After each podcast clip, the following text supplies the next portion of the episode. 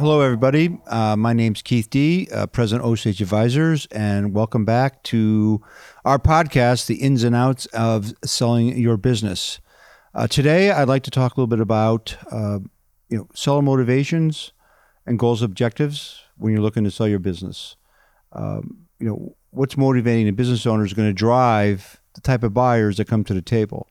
So we have a number of clients that are looking to um, retire we have clients that are looking to maybe roll some equity and partner uh, with a uh, private equity fund or institutional capital and you know, take some money off the table and grow it to the next le- level. And then, you know, we call it second bite of the apple, sell it down the road. And, uh, you know, sometimes that second bite of the apple is more valuable than the first bite.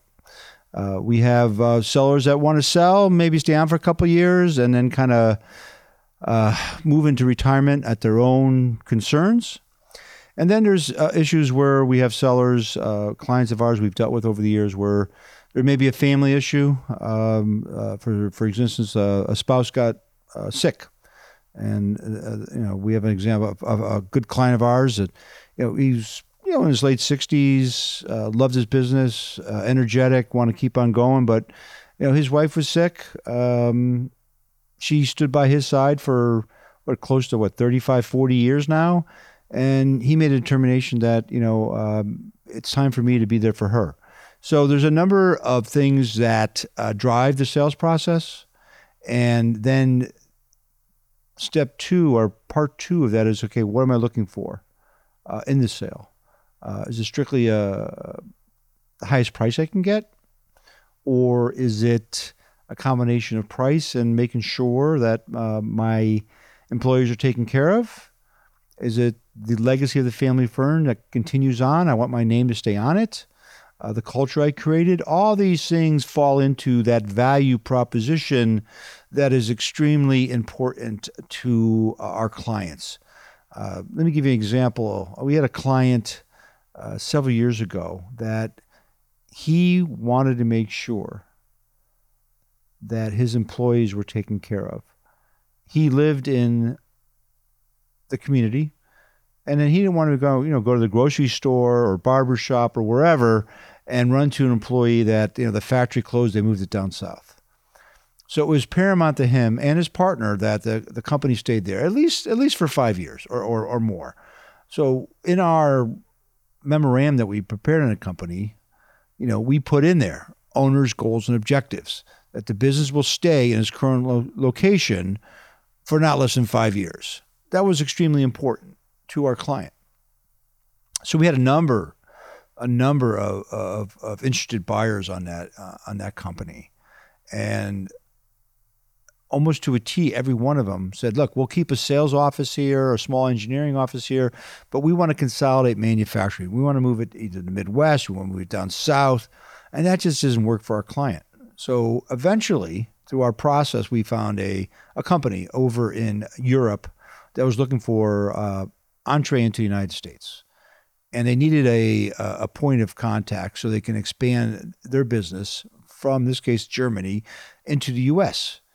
So they wanted to be there. They needed that factory, um, and that was critical to our client. They were the ultimate buyer.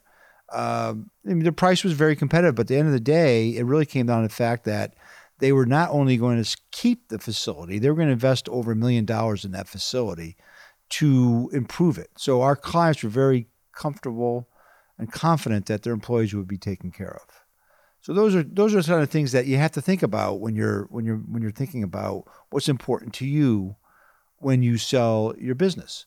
We have other clients, um, you know, say, look, I want to work for a couple years and retire, but you know, through through this whole process, when you sell, sometimes you know, you know, you've never been through it. I'd say 99% of our clients have never sold a company before.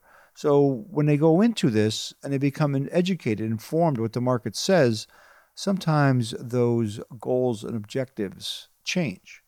Uh, last year we we sold a company. Uh, our client came to us and said, "Look, I've been doing this 35 years. I love my business, but it's time to move on. So I'd like to work for a couple years or earlier transition out and and then move into some other things that are important to me in my life. Uh, we got into the process, and he started looking at some of the buyer pool.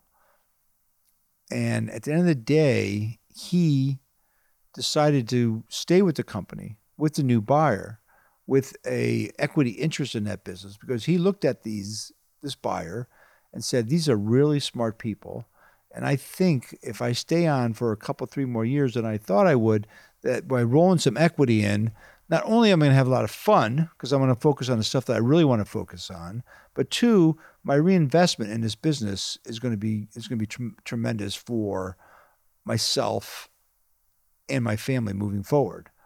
So what we usually try to tell our clients is we understand what your goals and objectives are when you're looking to sell. But you also want to keep an open mind because not going through a process before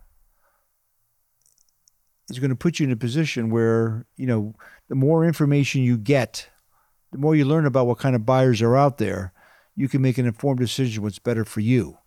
Uh, you know, another example is you know, we had a client that, you know, he was secretive. He wanted to sell. I'll call him Matt. Matt was a great guy, had a great business. He was he's tired. He was he was still doing all the quoting.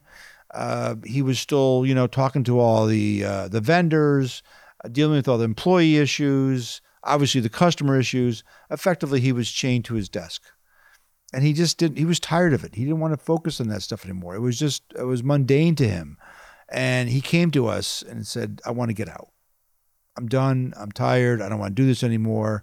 And we explained to him, said, "We understand that, but also think about think about, you know, keep an open mind of what what other opportunities are out there for you. So at the end of the day, you know, one one of the equity buyers said, "Look, we we love this business, but we want you to stay." And I said, "Well, I really don't want to stay." I said, "Well, let's have a conversation with them." And so we got into this very, I'd call it, you know, converse, detailed, casual conversation about, okay, what do you want me to do?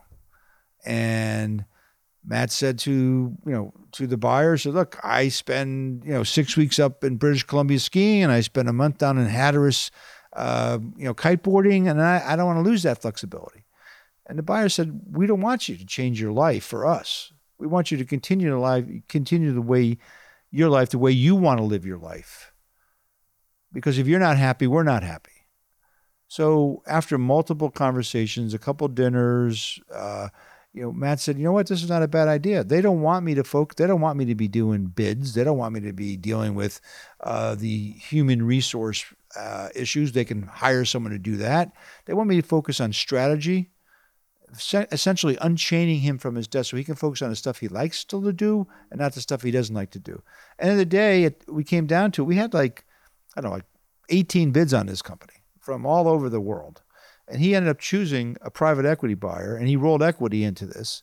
And he focused on this. And what he just sold out uh, the second time about two years ago. Uh, and, and he was extremely happy.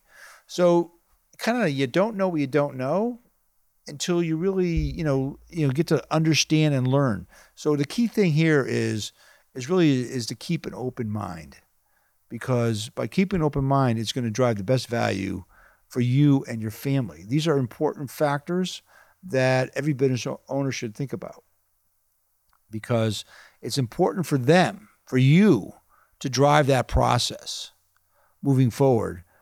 But being well informed and educated is key to a successful sale process. So, open mind, being flexible, thinking about what's best for you and your family in the long term is going to drive value throughout the sale. So these are things that are important to you. We're going to get into much more detail in future episodes about uh, what kind of buyers there are, how deals are done. Uh, we're going to bring guests in about certain experts uh, related to um, what are value drivers, what are things that decrease value, how to properly prepare, looking at your, you know, your uh, wealth management, the tax issues. Uh, we'll bring in experts, uh, other members of the Osage team that uh, can give you their experiences as well. And we hope to see you in the future on future episodes. And again, my name's Keith Dee. I'm President Osage Advisors. You can reach us uh, at uh, osageadvisors.com or you can call our office at 860-767-3273 extension 1001 happy to have a conversation uh, delve into these issues uh, or your concerns in greater detail. And we thank you again for being with us today. Have a great day. Thank you